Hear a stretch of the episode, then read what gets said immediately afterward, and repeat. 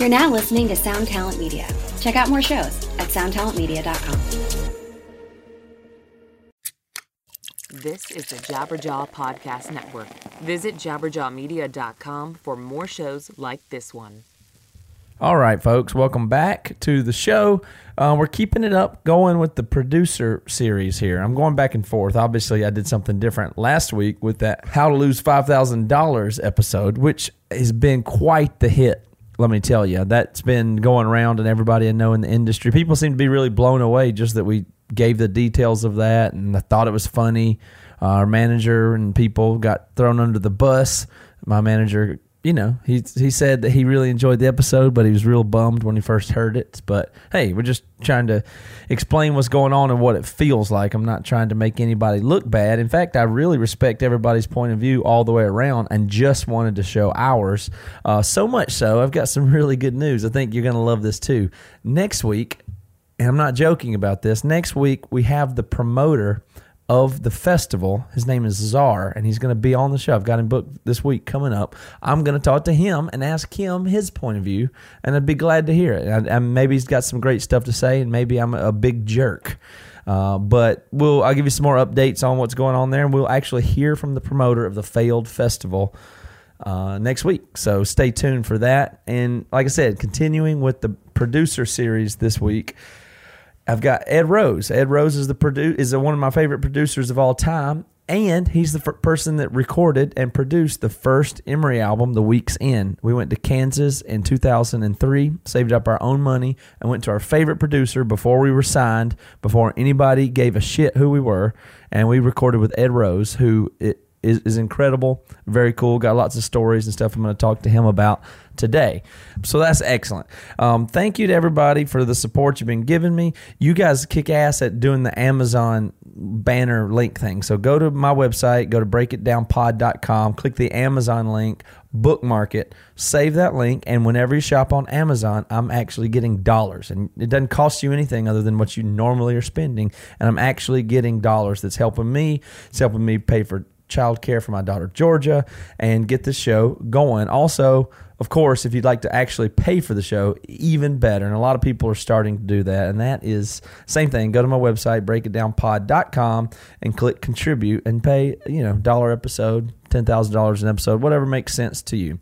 But at the very least, if you're going to spend an hour with me a week or at all, then it it makes sense for me to that you would share the show, that you would tell somebody else. If you if it's worth it to you to just sit here and listen to me talking to your earphones for an hour, then share the show. I'd appreciate it very much. Okay, let's talk to Ed Rose. Talk about Emery Weak's End recording, drums, production, whatever.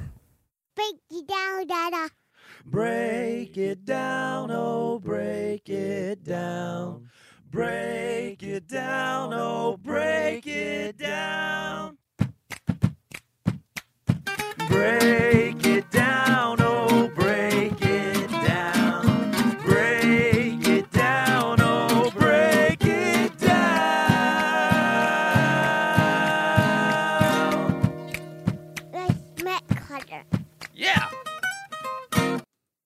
What's up, Matt? Hey, Ed, how's it going? It's going. Good. I'm glad to talk to you today. Yeah, it's been a while. So, you've been doing any podcasts? I've heard you on at least one. I heard you on Priors one time, at least. Yeah, no, I've done a couple. Um, yeah, priors and a couple others that are just escaping me at this point.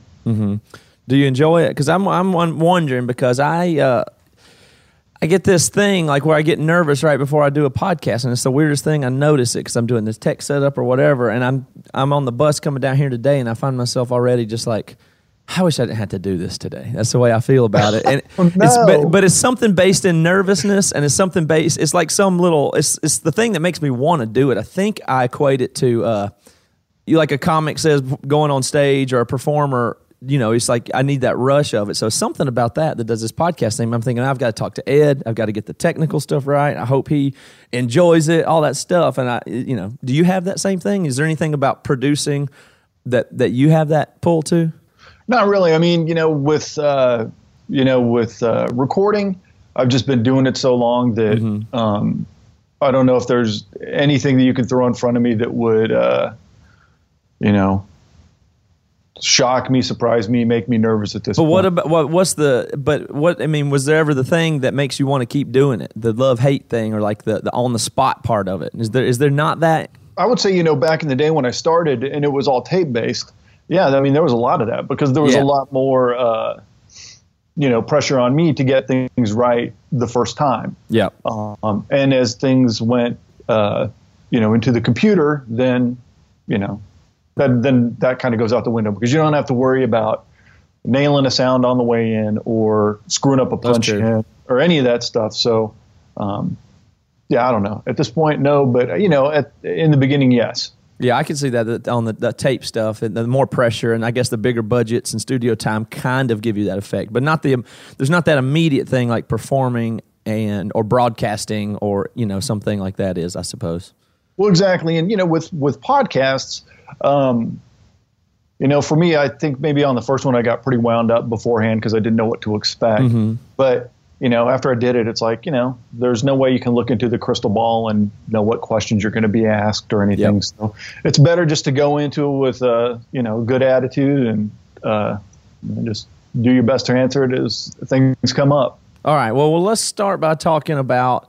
Um, I like to talk to producers and tech people do tech stuff and get into that. But in this one, we have a particular thing in common that we both worked on our first record the Weak's End. So I want to spend a, a little bit more time on that than I typically would on a record of somebody I talk to. But let me just start. I have so many thoughts about that, and I'm sure you have many, many less thoughts because it's just but one record you recorded, whereas it's my first experience recording a record. But if I might, if your memory fails, you're totally fine. But what do you recall about doing that first record with us, the Emery record? Man, what I recall, um, It's fine of- say I barely remembered. It was two no, weeks no, or no. whatever. I, I was going to say, I think you know the the things that stick with me are, uh, you know, a bunch of driven, hardworking kids from South Carolina that uh, you know came in well rehearsed and uh, prepared to make a record. Um, and worked their butts off during the process. I mean, what did did we? Was that a ten day record? yep, it was ten day. So yeah, I mean, I think you know because I, I did do a little cheating last night and listened back to uh, uh, to, to the record, and um, I mean, for ten days, I think that's pretty. To this day, is is a pretty solid record. Yeah, I think the the ten day thing was just incredible. We, I didn't know any better looking back on it, but it was uh yeah. I mean, it was such a weird time for us because it was so int- it was like the most intense thing ever, and this probably contributed to my my memory, which I, I may have a little bit different than the way it really was. But in my memory, it was just the most intense time of my life because we had all the chips down. We we saved our own money and we're going there to do this, and it was working with somebody that we thought was just like a, a an idol or somebody we dreamed to work with, and now it's going to happen. And do we really have what it takes? And you know, it was all our money and a year, a couple years of work and everything to do it for us. Mm-hmm. And we didn't have any success at all before that. We weren't signed, didn't have a record deal, nothing. We just thought we could do something. And so it was so intense going in there that I, it's really hard to describe and then at the same time coming up against you it was uh it was just so the, the only thing i can say is i found you so intimidating at that time. Like uh and i thought the way that you acted was so it, it the only way i can describe it now is it was like it, it was author, it wasn't authoritarian or mean but it was very uh almost like fatherly or something. It's like well i want this guy to approve and he but you uh, you assume that role so much of just this is what you got to do. I don't know if you could sense that we didn't know what we were doing. Might have been part of it. But it was uh like like is what this is what I, this is my quote I always tell people. I say well we went to Ed Rose and we did that first record and he was amazing but he wasn't even nice. That's Yeah. what I say. Like Well, you weren't and- even nice the whole time the way I remember it. Well, you know, and uh, I apologize for that, but um, uh, you know, in a record like that with a, a band that was that young, that new to the uh, record making process, and ten days. I mean, there's not a lot of time where you can, you know, be buddy buddy, and, on. You know, dick Yeah. around stuff like that. I mean, it's you, it's got to be down to business, you know. That Um, is that is right. Well, you down to business is the way I just have just always described it. Like I said, that probably plays into me a little bit more given the thing. But if you, it's, here's what I remember from it is we went in there the first day. We're standing around. We'd probably been up for three hours before you came in. I mean, we just were so wired. We had the drums. We were all standing around in a circle. You came in the control room, and then we were just standing in there and you did some stuff in there and hadn't said hey yet or anything. We were just dying. Then you finally come in the room after about five minutes of us seeing you through the glass and you came in and said, okay, well, you know, you can put the drums here and we'll get started and what something like that. And he goes, oh yeah. And I saw that some, and it just all you said, the only thing he said, he said, I saw that some of you have cameras. He said, it's okay if you take pictures, but don't take any pictures of me. And I'm Yeah. serious about that. And you turned around and walked away. That was, that's, that's the only thing he said to us. The first, that was just like terrifying for us. Well, no, and you know, in the picture thing, I mean, I just that's something that I just it's a it's a hang up I have. What was the hang up there? I never asked you about it since. Well, I just don't like having my picture taken. So I mean, it's as simple as that. Um, and it wasn't anything to do with anything other than than my hang up. Well, I found that really, uh, it was just it just added to the intensity kind of thing of it, and we didn't we didn't know how to tune the drums, what we were doing at all, and stuff like that. And then I remember too, the thing about it that that is, uh, it was right sandwiched somewhere in between you were working on Motion City's record and Rocket Summer record. And so, when just in making casual conversation, the first few things you were saying was um, you were talking about Motion City and you know had reasonable things to say about them, but you were trashing Bryce so hard about the Rocket Summer record. Do you remember that? Oh yeah, no, that was um, that was one of those records that um, I came home from every day during the recording of that, and was like, and would tell my wife, "Man, I don't know if I can do another day of it." um, you know, from the first phone call I had with Bryce, uh, you know, things were weird, and um, you know, the reason why I think I kept going with it is because it was. Uh, you know, one of those records where I knew that I was going to only have to put in eight hour days and it went on for weeks. So it was a chance to have somewhat normal hours and make, you know, decent money on it. But I mean, from a compatibility standpoint, um, you know, that was just not a good fit. Sometimes Yeah. you get into that in the studio and um, sometimes you can figure out ways to make it through it. And sometimes, you know, you just have to bail on it. But that was one of those things where, uh, no, I mean, if you ask Bryce about it, he'd be like, yeah, no, we were like oil and water in the studio. Uh, it was so funny because we just, you know, like I said, we're trying to warm up and get comfortable here, and you're like, and you, all you were doing was talking about how crappy the last person you worked with was. like, oh gosh, he's going to say that about us, and it was like he couldn't play, he wanted to do it. What was what was the beef? What was the the thing that made that so difficult for you? I can't remember exactly what you were saying about it. But Well, going into it, he made it uh, very clear to me that I was not his first choice, you know. And, uh, and, you know, when you're working with someone and they're constantly saying, well, you know, you weren't my first choice. You know, I'm only here because, you know, my first choice, you know, uh, was going to be too expensive. Um, and also, I think, you know, from uh, the record he, he wanted to make um, and where my head was making records, um, those two just didn't line up very well. Um, and so a lot of it was uh, getting mired. For me, it was getting mired down in a lot of like the the busy work of Pro Tools, a lot of the editing stuff, which uh, you know has honestly you know driven me crazy. Um, so yeah, there was a lot of that, and a lot of just you know us not really even liking each other as people very much. Um, so yeah, from from top to bottom, you know that thing was. You know, that thing was going to be a struggle from the get go. I wonder what would make somebody like him doing his first record that have that much. Um, I, I don't want to use the word arrogance, but confidence or whatever it is, or unawareness to to to have that much going into a first record, because that was really like his first record.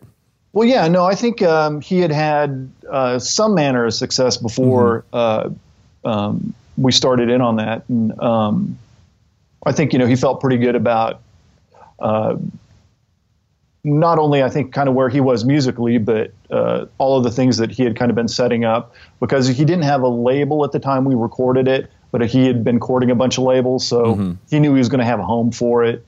Um, so I think you know he you know given his previous success, he was probably you know feeling pretty good. That's pretty funny. I remember. Yeah, I just remember thinking, well, that's that's something else. And but yeah, you were all business, so it was like you were, and even at that time, you were doing really pretty much nine to five hours. You'd come in at work every day.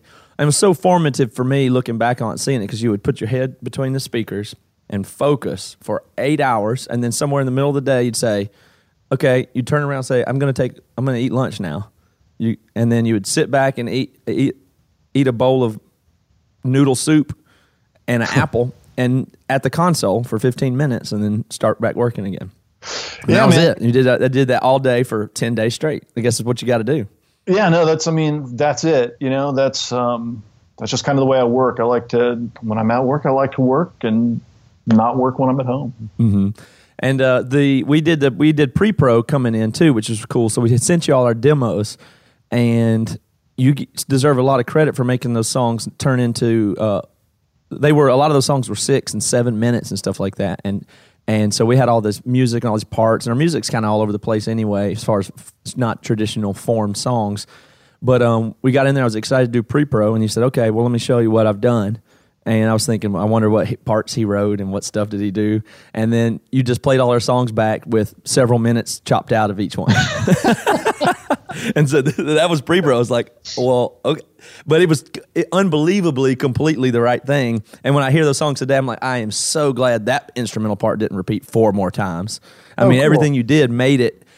I mean, I hear other bands making the mistake all the time, and every time I'm ever working with somebody, that's the, the that's the way I look at it. That's the way I say you got to chop this, you got to chop that, and it's like you don't need to have that thing happen two more times before the vocal comes in. It just does not need it, and that whole sections of our song were just gone, and that was that was stunning to me because I thought, well, pre-production is all this creative stuff, but it really was getting rid of all the bullshit that we had in our songs that did not need to be there. So that was a that was a big deal. I remember thinking at the time. Did you do that? Is that the, your typical approach, or just how we struck you?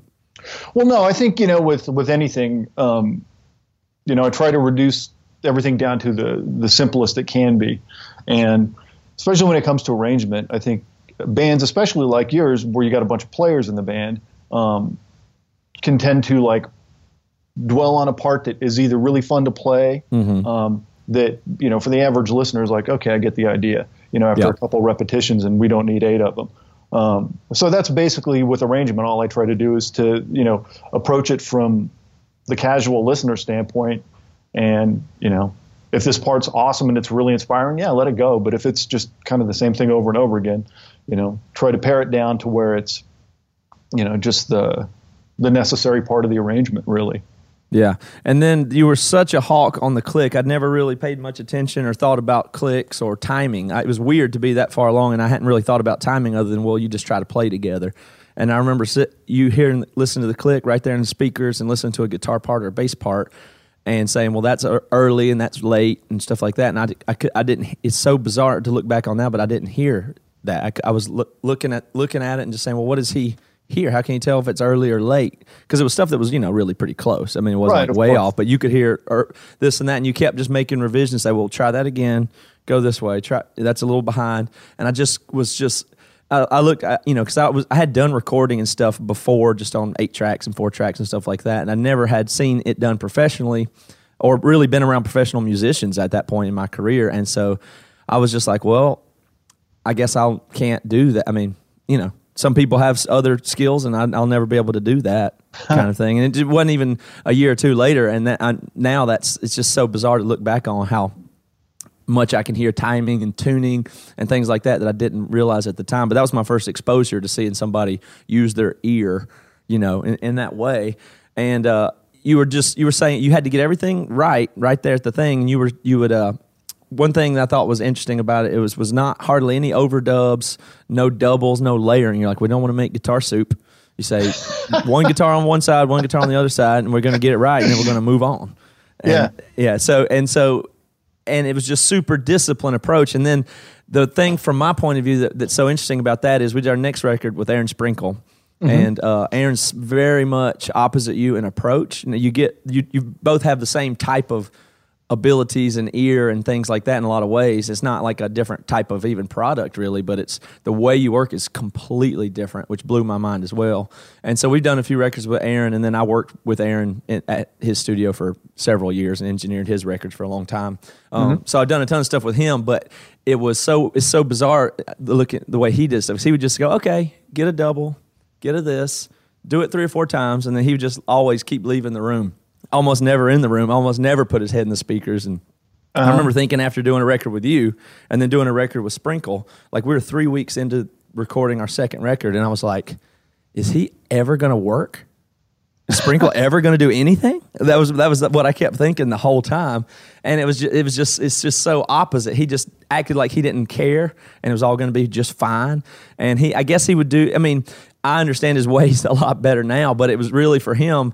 It's uh, he spent so much more focus on the personal and the artist, and then he would stay up all night and just seriously stay up all night tuning and editing by himself. He just wanted to be alone. He didn't want anybody ever around when he would do that, that kind of work kind of thing. And you Right. would make sure that it was already done before you get done with this guitar part on that track.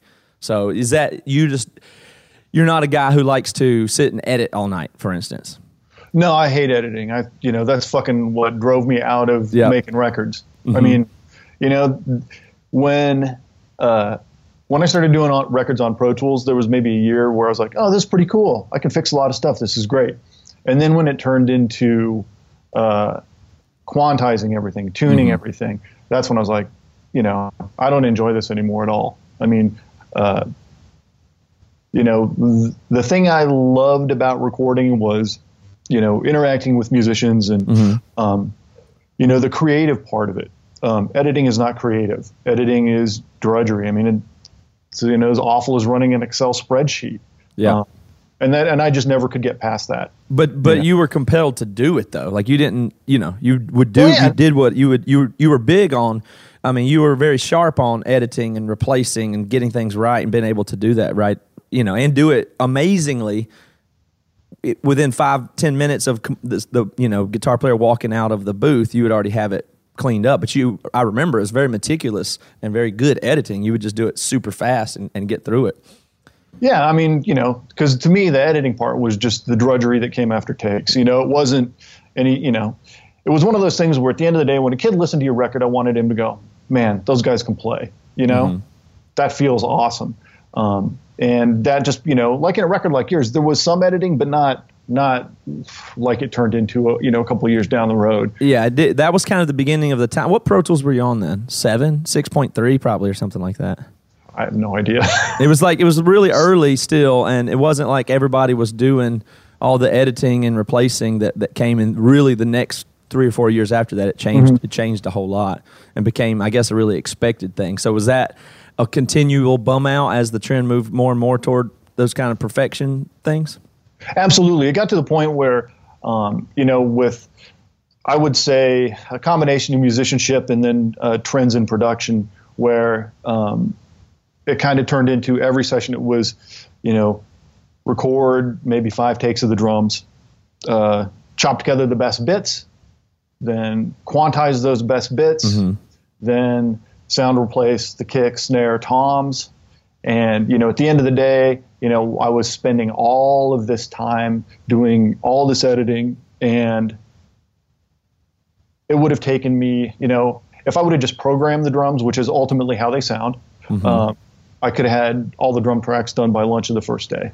Yeah, and and um, that's when you know I really started just you know it's like oh great I got to record this band with a shit drummer. And you know I can look into the crystal ball and know that you know we're going to go through X amount of days of me dragging them through tracks you know trying to get stuff that's close enough that I can quantize and then I'm going to have to replace all these sounds and it's just just got I mean that's disgusting to me yeah, absolutely. And- Especially the worse the music is, the worse the players are, and the worse you like that style of band. That gets to be Absolutely. ultimately just you know I, I had a really good momentum and resume going at one point and I I it was a similar thing just for about 3 years ago for me where I had I had a whole bunch going and it was like okay well I can just take new baby bands from labels that sound like this and I know what to do and I know what they want to do or I, you know, like it. A lot of people would have said, "Well, that you were you were so you had what everybody wants to do for a career, you could go do that." And I,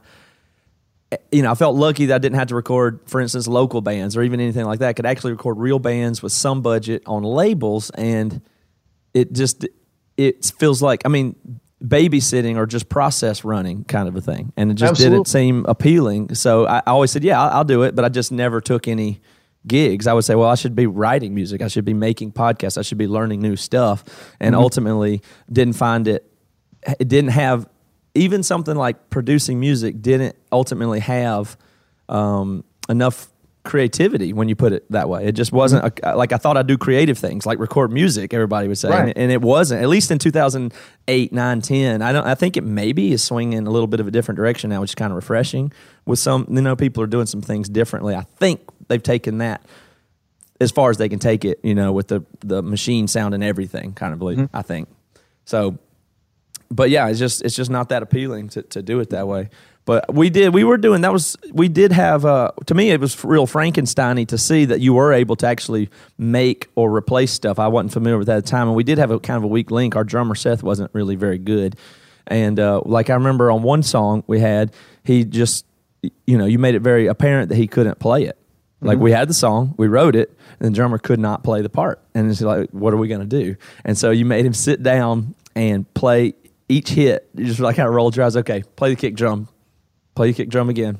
Uh, You know, we tried it for probably 45 minutes or 15 minutes probably. And then you're like, okay, we'll just hit the kick drum. Right, hit the snare drum a few times. Okay, now play this. And, you know, just you gave him like three or four instructions and then you just built the drum loop and we made it into kind of a loop and used it for the whole song. So I'm going to play that one. But uh, this drum part, when we didn't ever play the song live because he couldn't, once we realized he really couldn't actually play it well, we just never even did the song. Um, while he was in the band, we never, we just never played the song. But this part on this record, which is the main drum part, never, our drummer, Seth, to this day, still never played it. No it's just built by you, but here it is.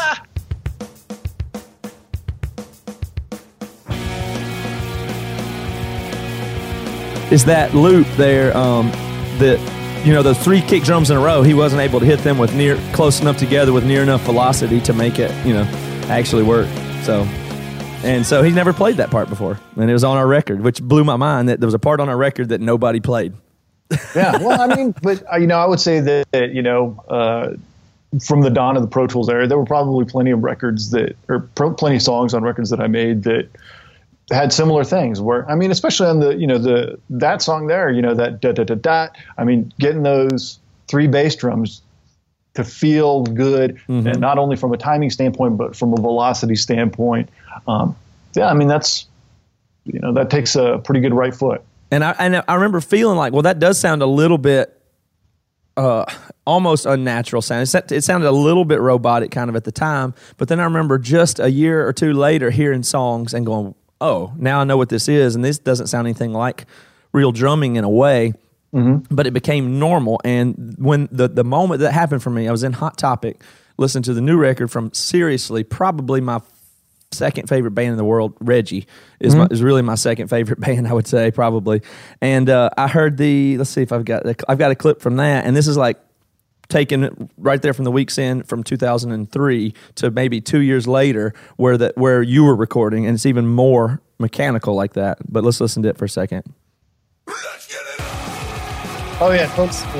you know, it's faster. Those kicks are so close together, and it sounds like a normal song to me now. But I was like, oh, that's not that's not playing. There's there's not that doesn't that's that's it doesn't sound like exactly like a machine, but those kick drums are clearly not pl- play. It's not that there's no drummers good enough. It's just that's a different thing at that point. point, and Well- it, it became acceptable, and the ear goes, oh, you, you started to learn how to listen to music that way.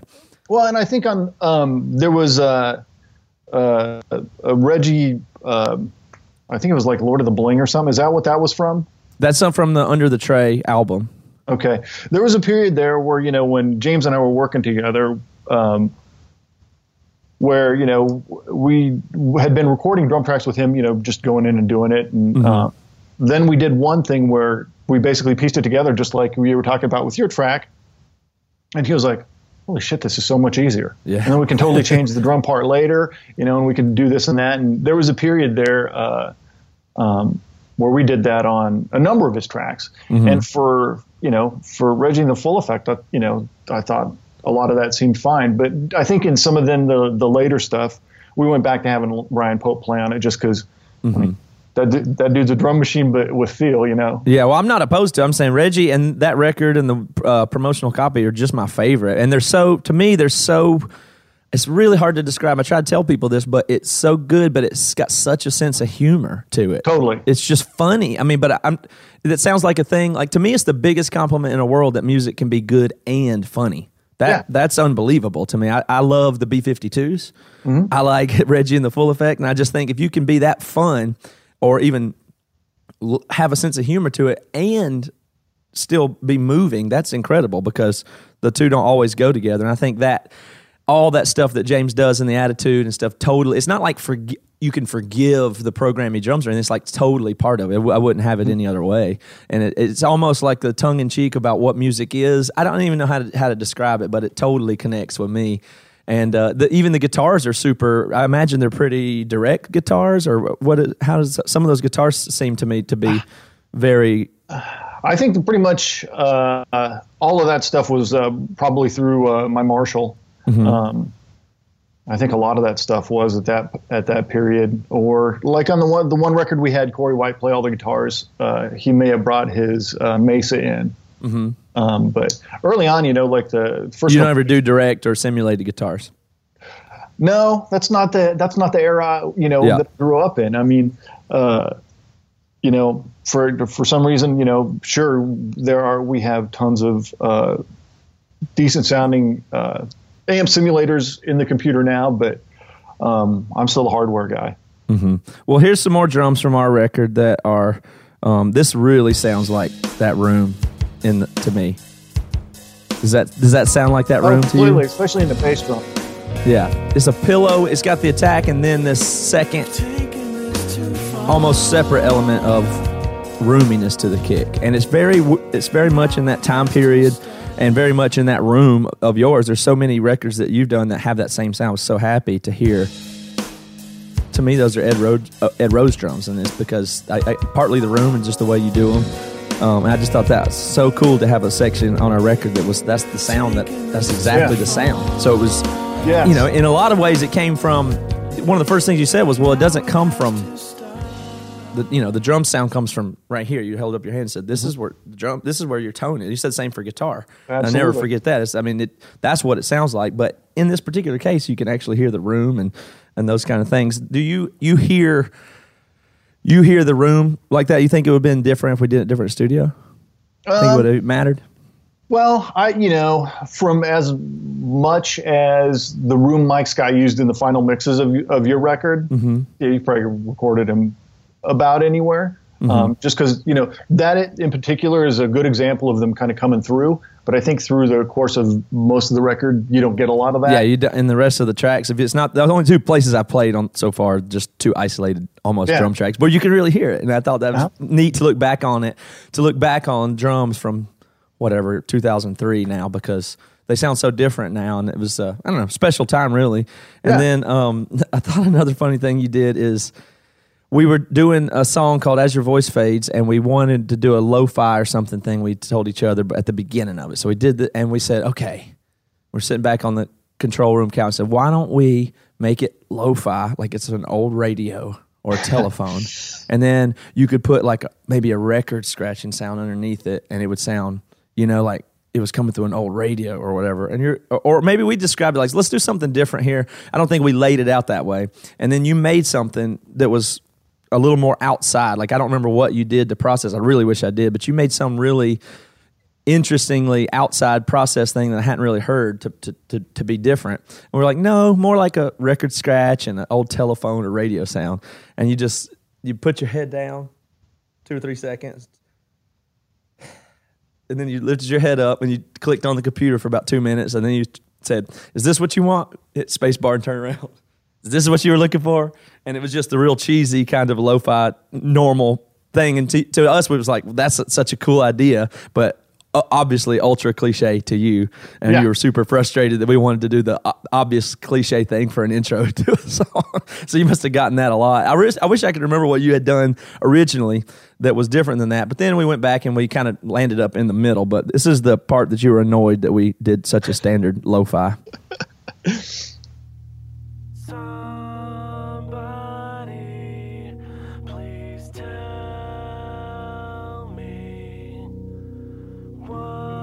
We agreed to ditch the record scratching part. Good choice. But uh, people do like it though. I mean, people love the song and they love that intro. And you know, I don't know, but you had a. Uh, what are some of the other cliches like that that just kill you when bands ask for? man, uh, breakdown before the last chorus. Uh, yeah, I don't know, but the the whole AM radio uh, record scratching thing was. Yeah, it was one of those things that after it became like after it actually became a cliche, and I had to spend so much time talking bands out of it. It's like, Mm-hmm. you know, let's do something new. Let's do something that isn't like, oh, there's the AM Yeah. radio sound.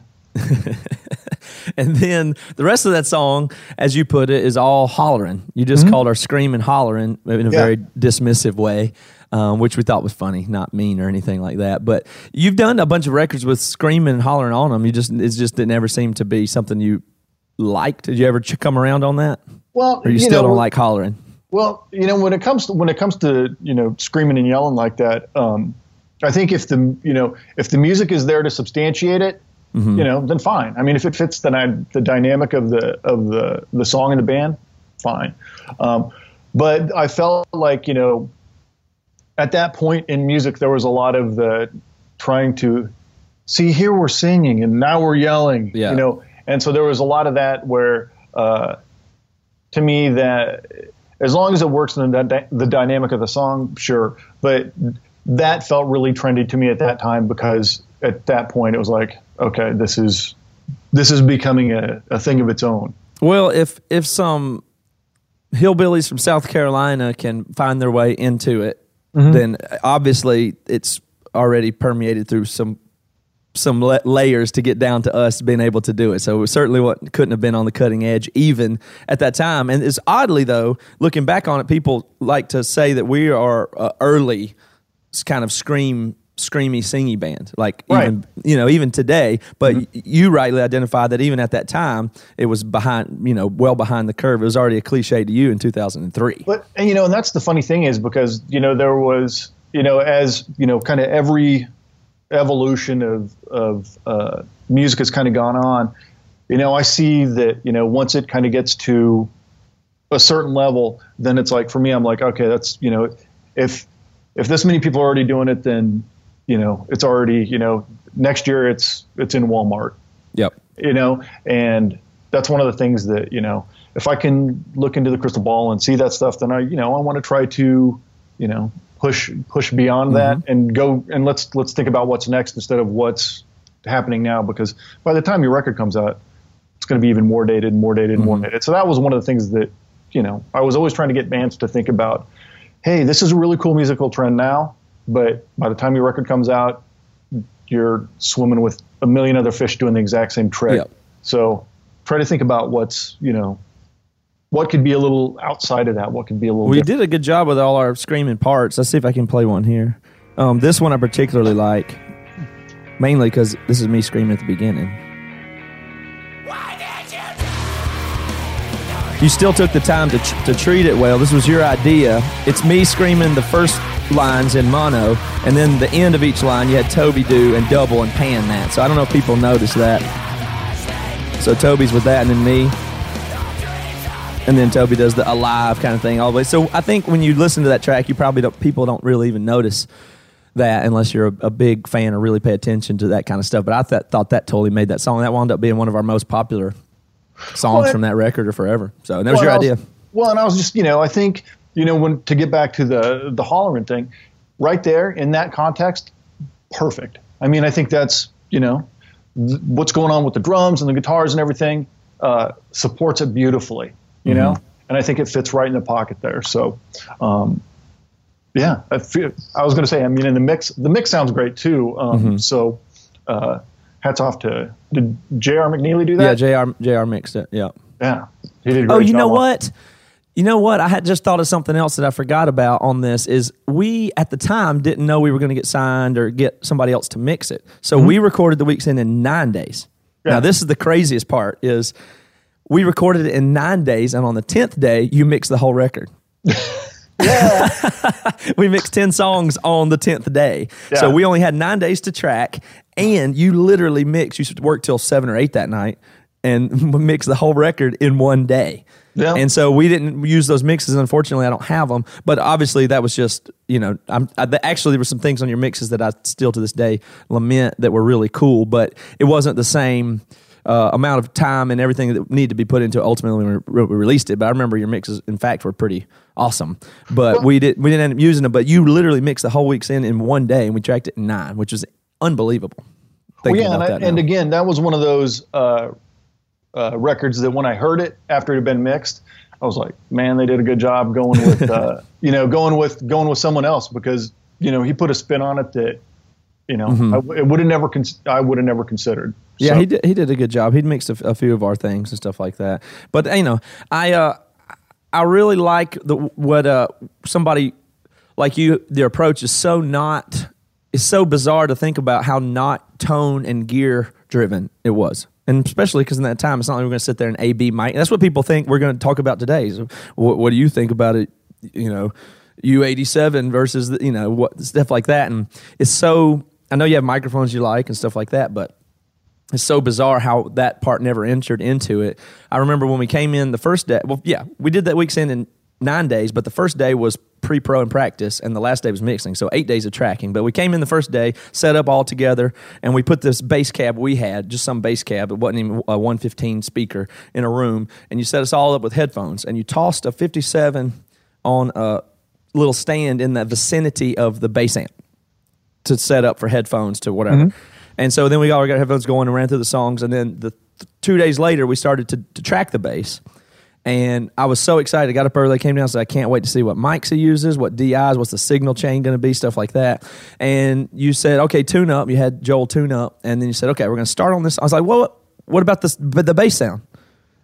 uh, what, what are we gonna do for the bass sound? And you're like, oh, sounds good to me. It was just what it was just that 57 that you put near the bass cab, and that was that's what we recorded the bass with. And you didn't even readdress it or look at it or play with the placement with the flashlight or anything like that. I mean, I'm sure you had more thought when you put it where you put it in the first place. But it, from my point of view, you just threw 57 in the vicinity, and when it was time to track bass, let's talk about the tuning. Let's talk about the timing.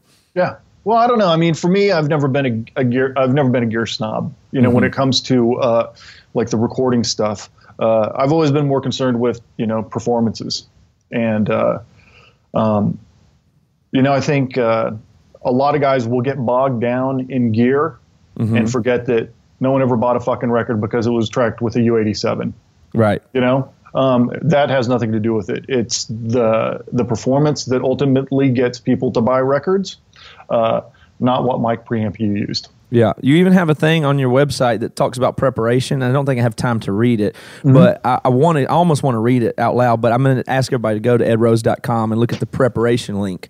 Uh, it's all about recording and you being ready.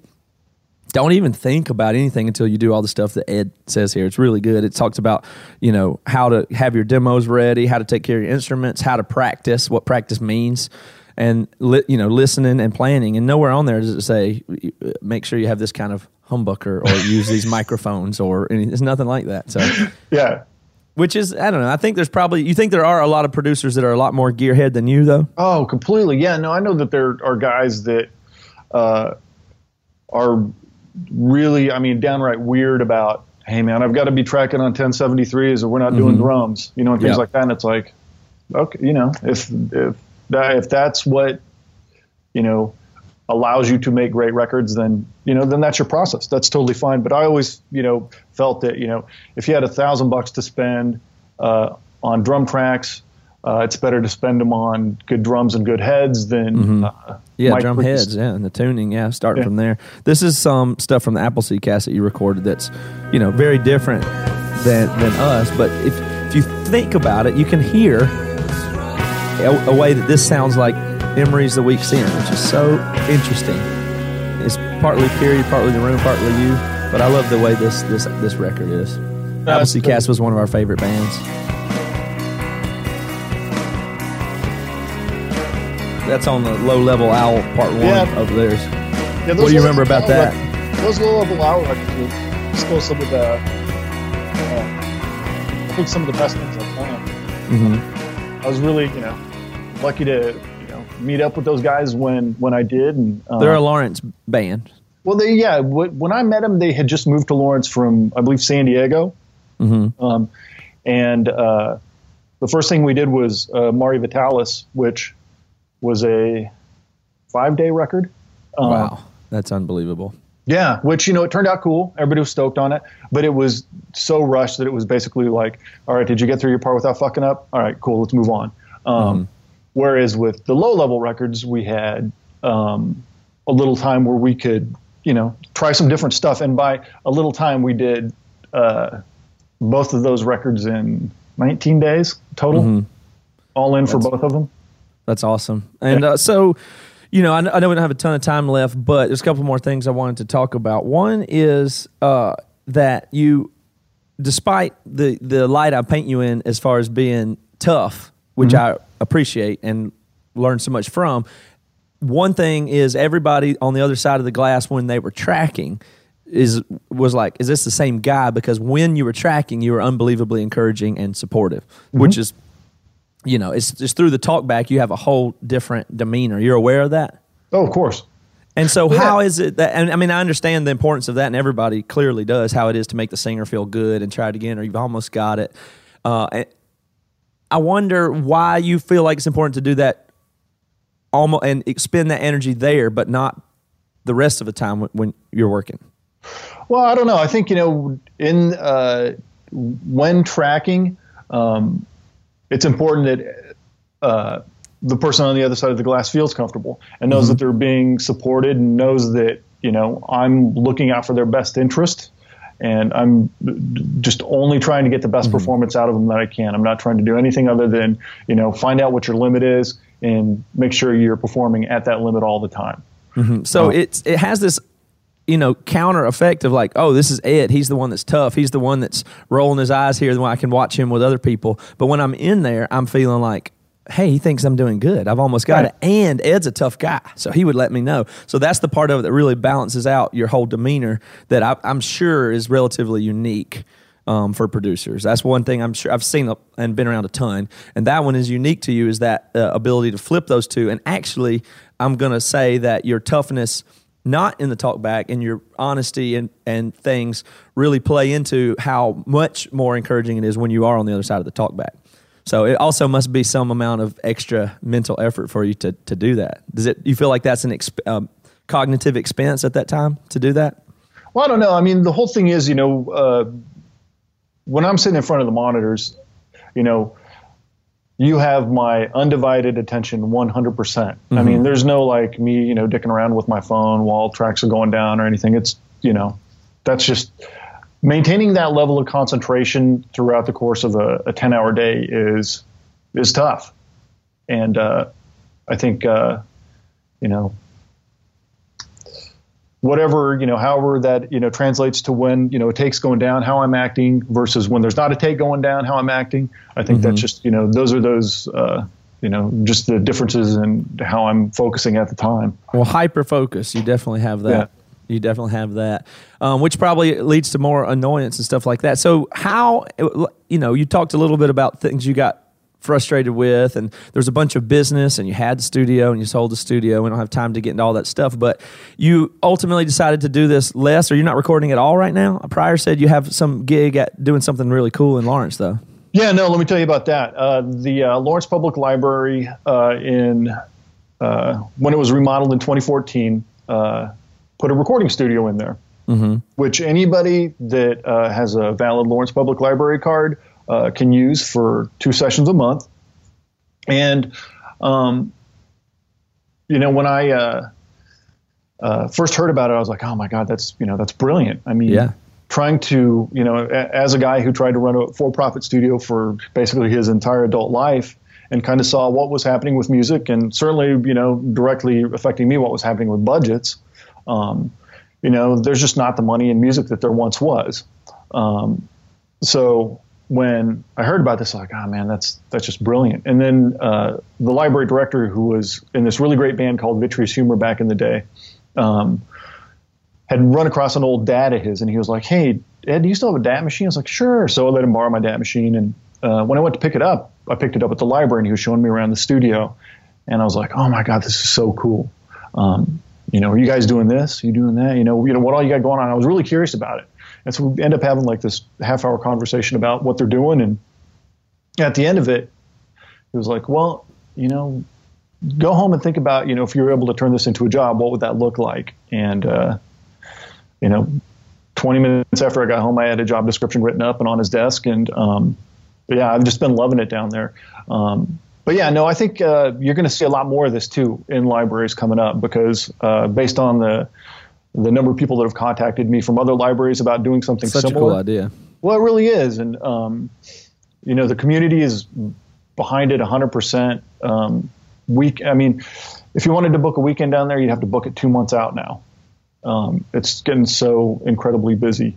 And Uh, before that, when you were doing, you started doing the restaurant. You did the Bourgeois Pig. You still do that? Nope, I got out of that uh, in 2014. No, it got to a point where, you know, trying to, you know, continue to be uh, an engineer and a producer uh, while managing two small businesses just got to the point where it's like, it was just too much. I was just overwhelmed by it all. And, you know, luckily we found a buyer for the studio. And when that happened, it was like, hey, here's my opportunity to get out of the, the Bourgeois Pig too.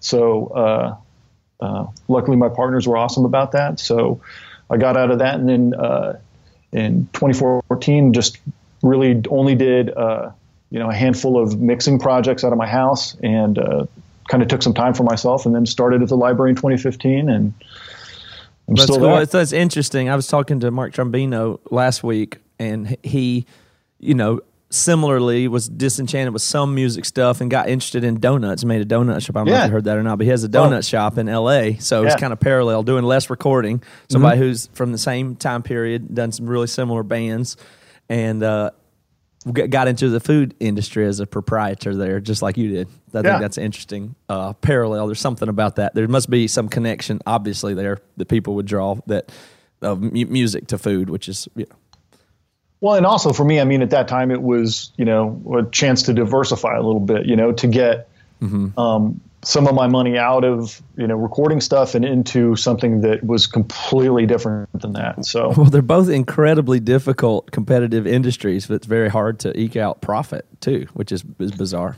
true statement. Yeah, yeah. Uh, last thing I want to ask you is you're a full sail graduate, and uh, that full sail and a bunch of the other music recording programs around the country is I don't know if people understand it or not, and I don't know if you have a recommendation or not, but it's unbelievable how many people that have come out of that school and other schools that are incredibly good and how small percentage that can be. I've seen a million bums and interns and everything that have these crazy educations, and I typically tell people just look, you can probably figure this stuff out. You you know, I typically say I'm not so sure about schools like that. I think you can learn anything you want on your own. However, I know several people that have come out of that school specifically that are just awesome. So I want to know if you think was chicken or egg there. Well, no, for me, uh, uh, now I got to preface this with I went to Full Sail back in 1988, which was a really long time ago. It was a completely different school back then. But, you know, uh, at that point, it was, it, you know, we call it a school, but it was a business, and the, it wasn't the the primary uh, focus of, of Full Sail was not making sure that little Ed Rose from Salina, Kansas, you know, was a happy engineer. It was like, did his fucking check clear? And um, so, I mean, at that point, it- you know, they were in there to make sure that, you know, my dad's checks got cashed, and that was pretty much it. Um, the, you know, there were some instructors that were good. There were some that were terrible. Um, uh, the placement department totally laid an egg uh, when I graduated. Um, and you know, the good thing is, I ended up at a facility in Los Angeles where, um, you know, I got to learn everything I know. I mean, you know, if I look at what did I learn at Full Sail versus what did I learn uh, as an intern and assistant at Studio 55, you know, I learned nothing at Full Sail and learned everything at Studio 55, and I was really lucky to have that opportunity. How did you get it? Um, well, when uh, I told the placement department that I was going to Los Angeles to uh, find an internship, and this is probably two weeks before I, I went out there, they're like, okay, yeah, we'll line some stuff up for you. And they, uh, uh, I call him like the the week before I'm leaving. It's like, what do you got set up for me? Well, we're still working on stuff. Check back in a couple days. So then that kept going until I got to Los Angeles, and it's like, hey man, I'm here. I've got you know Whoa. five days, and um, I'm broke. So we've got to, you know, we've got to get something happening. And they were like, okay, well, uh, we'll check back tomorrow. We'll have something for you. And so that happened every day until the last day I was there. And I was like, look, man, this is my last, you know, day in Los Angeles. Uh, I haven't been able to line up anything on my own. You guys haven't even gotten me an interview with any place. And uh, the the lady at the placement department uh, was like, well, there is one Full Sail alum uh, out there that you know may be able to direct you to a studio that we're just not thinking about.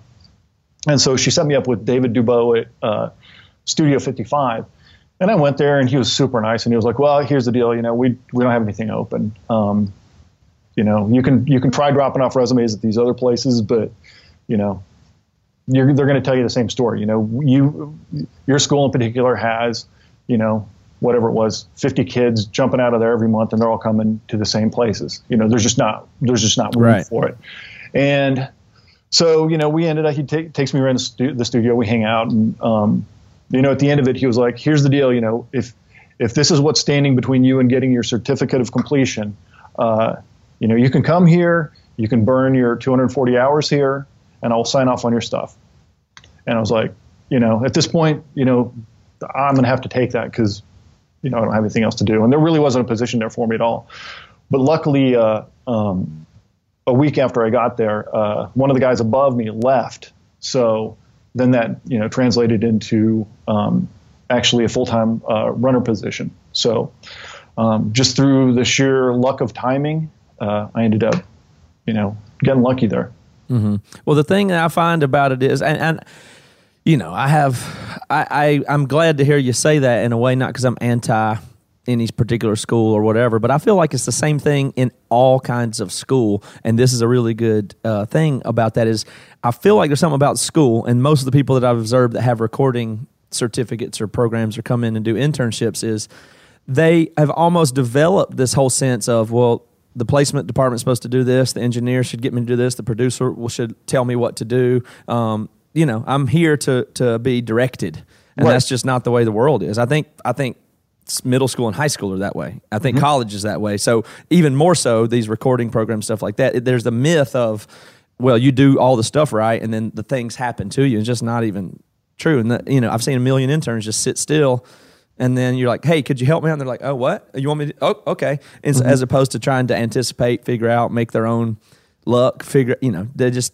it's just a whole different thing. I think the school, the schooling almost encourages that mindset. No, I would agree with you. It happens to you in, instead of from you. Well, yeah, and that's the other thing too is especially in in uh, recording, you've got to be a, a, a hustler to a certain degree. You've got to be able to go out there and you know create create opportunities for yourself because you know ain't no one going to do that for you. Right. Well, Ed, I appreciate your time today very much, and sorry if I ran over a little bit. That's okay. It was great But talking uh, to you, man. you know what? I'm not sorry, Ed. I'm not scared of you anymore. Don't be. Well, I thank you for being a, a uh, pivotal and informative. Uh, you know, a somebody that I've learned a ton from. I really do mean that sincerely. You're, this uh, tons of lessons that I use both in music and not music. I learned from you in the in in nine days. So thank you for for that. Absolutely, Matt. My pleasure. All right, talk to you soon. All right, we'll see you. Yeah. You've been listening to the Jabberjaw Podcast Network, jabberjawmedia.com.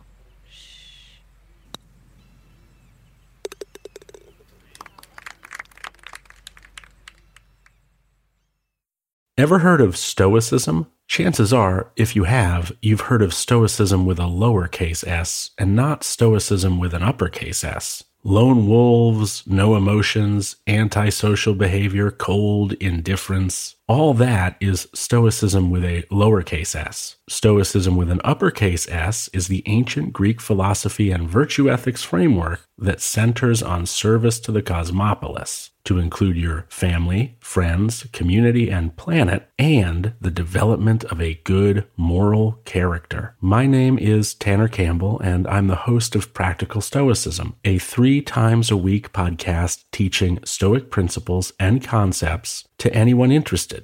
Through the exploration of texts and deep dives into various moral topics. You can find Practical Stoicism where you're already listening to podcasts by searching for Practical Stoicism or by going to stoicismpod.com. I invite you to give it a listen today. You just might like it. This is Chris DeMakes, guitarist and vocalist for Less Than Jake, and host of Chris DeMakes a Podcast, a songwriting podcast where every week I'm joined by an amazing guest to break down the writing, recording, and release of one iconic song from their career. In our giant evergreen back catalog of episodes, we've had rock legends such as Dee Snider and Huey Lewis, punk rock favorites like Mark Hoppus, Fat Mike, and Brett Gurewitz, and up and coming artists of today such as Liz Stokes of the Beths and Genesis Owusu. We've had guests from all genres and styles of music, and I guarantee that if you peruse our back catalog, you'll see several episodes that'll make you say, Man, I gotta hear that. Whether you're a fan of music or a creator of music yourself, you'll take away a whole new appreciation for the songs you know and love. Chris DeMakes a Podcast is available for free on all the places you could possibly listen to podcasts, and new episodes come out every Monday.